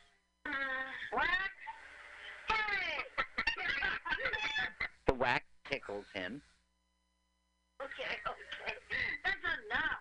You look fantastic. Now he's got his lube, he's got his wax, he's got his air freshener, and all of this he doesn't know is costing money. Time to pay Sparky 80 bucks for the day. 80 bucks for the day. Paid. Uh, okay, we start with 80. Start and Oh my god. is 30 bucks. 40 four-star Valdu is 40 bucks. What? little and, uh, oh, What a ripoff. What's happened? Yeah, what's happened here? He's just like, okay, I worked today. Time to give me my eighty bucks, and then she goes, okay, hey, you need a lube job, and she like starts doing all this work on him, and then at the end, you know, which is implied free. I mean, she didn't say anything, and now it's like, you owe me ten dollars, Sparky. now that's good writing. This guy is good. This guy's good. He's bad and he's good. Yeah. Like, there's no reason for this movie, but since it exists, you might as well make it good. So every time he goes to work for her, he works the day, and then somehow she zings him for a charge, and he ends up owing her. Oh, so he has to work the night shift? No, the day's over, and he's with the dad. Yeah. Where? At Diesel's. I got air freshener. Oh. Valdu, Val's you. Son, how much did all this cost? 90 bucks. It cost people more than 10 bucks. 90 bucks. she trying to fucking rip you off at 10 bucks Yeah. like that? Fuck that Yeah. shit. 90 bucks. Do you know how much something in our universe would pay for 90 bucks? yeah. Yeah. The car's in China. That's so. This is a strange movie. Mm-hmm. Like, I don't think Cars, the Pixar movies, ever talk about cash. Right? They never be like, let's go to Italy for the race. I don't know. The airplane ticket's $40. Yeah, um, well, there was all that stuff about, uh, what'd you call his name? Flash Mangoon. What was his name? Oh, it's Steve McQueen. No, Lightning McQueen. Lightning McQueen. It's, there's all that stuff about you're a star, you're a big deal, you know, you have these TV deals. So I guess the money's just implied. Right, but they never, they never gave a dollar amount in the, the Cars movies. They never said, oh, What's his name? Kraft Mongoon. What's his, what's his and name? his friend Tater. If I'm Oh, yeah. lying, I'm crying. If I'm lying, I'm I'm a crying. stereotype. Oh my God! Did you see him in the toilets in Japan? It was so embarrassing. He's like, check out, there's some water squirting up here. Oh, now that's like Europe's bidet, but in in Asia, you squat to poop. Right. They have a different world over there. But they My have- kid went to Thailand. But they were making jokes of like Japanese toilets. You know, like how they have like these these fancy toilets that will uh, play Mhm. music and squirt water up there. It is Isn't it Mater? Mater? Yeah, Tater, right? The tow truck. Yeah. Okay, so now this car has been on a diet of diesel's gas, and um, he doesn't feel so. Oh, oh, it's the big date. It's the. I mean, it's the big ask out. Ooh, I'm so nervous. Good. So is the blue car the guy and the red Yeah. car is the girl? Yeah, it's sort of purple, right? Yeah. My sandals and slipping. My lady he's a leaks. So he's going to invite her to the circus, I think, Right. on there's a circus. Friday. There isn't much else to do. Do you want to look at some cacti? Go on. Mobiles cacti. Dash, that's his name, Dash. Oh, from the Incredibles, Dash. What? The Dash from the Incredibles. Dash, I don't know. I, uh, Dash is the name of a car that she's hung up on. It's also the name of the little boy. You in know uh, what, Zipper? Uh-uh. I have to open myself to the possibility of meeting Mr. Right. Blah, blah, blah. Dash is also uh, a hyphen. What do you mean? well, it's a character, uh, it's an ASCII character on your keyboard, Dash. right. Gotcha. It's a hyphen. Well, you know what I say. Don't believe the hyphens. Don't believe the hyphen. don't believe the hy- used, abused. don't, Don't- believe the hyphen. Don't believe the hyphens. Oh boy, well, that's the best joke I can muster. Abused, I'm still refused to blow a fuse. Nice. Yeah, boy. Don't believe the hyphen. don't, don't, don't, don't, don't, don't, don't believe the hyphen. Nice. Well, I'm that glad we really got something. great, great band, man. Oh yeah. So called, chosen, frozen. What was it? Crucifixion ain't no fiction. So-called frozen, chosen frozen. Apologies given Now, to whoever course- needs them, but they still got me like Jesus. You're right. Yeah. That's right. That was when What's they. his name? Chuck D. Chuck D. That's it. Now, of course, I'm the whitest white boy, so I never heard of them until uh, "Do the Right Thing." Right. But that's all I needed to hear was that um, "Fight the Power" song to like. Well, you didn't Google things back then. I don't know how it happened, but I absolutely got into Public Enemy. And I, it, it was like I got the record "Fear of a Black Planet." Yeah, that's and I a was like, "Yeah, I, I have that. I, I have that." Oh, you have a little fear of a Black Planet. That's a great album. Yeah. Yeah. Oh. So something's happening. I'm sorry. Uh, we should be a better movie show. It's uh, basically she's buying the circus and. Officer Clutch, I need to talk to you right away. Your message up to the tone. Four Star Depot is engaged in all sorts of illegal activity. So calling. Goodbye. That's the running gag. The cop's never there. That's pretty funny. Listen, I, I want to just, uh, saying- Michael, I just want to say something to Michael Schlepp. Yeah. And I know I've said it before, but Michael, Michael, you've got talent, dude. Michael, break out on your own. You've made your money. You've made your money, right? Yeah. Now you have creative freedom. Make that Make Titanic 3. no, Michael, stop. No, Michael Schlepp, listen to me. Listen, Don't Michael said, Titanic- don't listen. Don't listen to Carl. listen to me. It's a dead end. This thing you're gonna you're you're miring in mediocrity. Nobody's gonna remember the name Michael Schlepp. Look, go to Bear Lizard Radio and listen to them rave about you. They spent ten minutes on you, complimenting Listen, Michael, you. don't listen to my colleague, Carl. Watch the movie Incredibles, take notes, and then come up with a movie called Incredibles 3. But the word Incredibles has quotation marks around it. right. Yeah, the un- uncredibles. That's what you are currently, Michael. Please, Mr. Schlepp. Hey, Mr. Schlepp, He's in New York. He's in New York. I could probably if find you're him. listening, you should really make the really good dinosaur movie. You know what I'm saying? The really good dinosaur? Yeah. There you go. Um, let's see. What's the I- opposite of Ice Age, right? Oh, yeah, Stone Age. Global Warning Three. With the the squirrel is after the uh, the the walnut.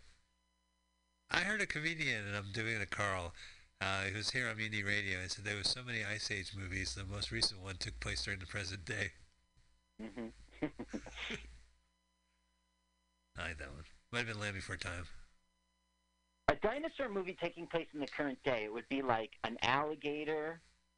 Uh, it would be birds, right? Wasn't there an alligator, uh, a modern day dinosaur movie? Oh, there's Jurassic Park, I guess. Uh, that's right. Yeah. Now he's uh, blue, who has his blue balls, is discovering that uh, purple wants to go to the circus. So he's like, "I'll get tickets." Really? I've never been. You should go. Uh, I should take you. Huh? Uh, you? I'll buy the ticket and uh, we could go together uh, to, to the circus. I like this movie. I don't know, creeper. Most movies have like sound music playing behind the scenes, but not this one. Mm-hmm. Well, uh, you just heard the bass line, right? Doo That's doo gone. doo doo doo doo doo doo doo. Wow, wow. That one? Yeah, that's exactly the one. Okay, there. Uh, this uh, Diesel has been running them out of business, and now here's the banker with the big, you know, like bad news. And Uh, sure. Listen, about this month's loan payment. ta-da, ta-da. See, so he's feeling the pressure. They really should have got John Mulaney to do this. I don't think. they'd Jo- have the credit. Do you think John Mulaney would have done it? No, of course not. I mean, I don't know him personally. Maybe a paycheck's a paycheck, but no, somehow I don't think he would have. I don't think a paycheck from these guys is going to be worth that much. I don't think Sparkplug's going to be like, here's fifty thousand. it. Well, Trixie from Speed Racer did it. Trixie from Speed Racer. Oh yeah, she. Oh, excuse me. Oh, I didn't realize. Oh, all right. There you are. Oh, Trixie from Speed Racer, eh? The original, no less. Yeah, the original. Do you think, like, during the breaks, he's like, I should have been Rocky the Squirrel. Fucking June Foray took my shit. That sounds right. Yeah. Oh, no, she's talking about June Foray again. Fucking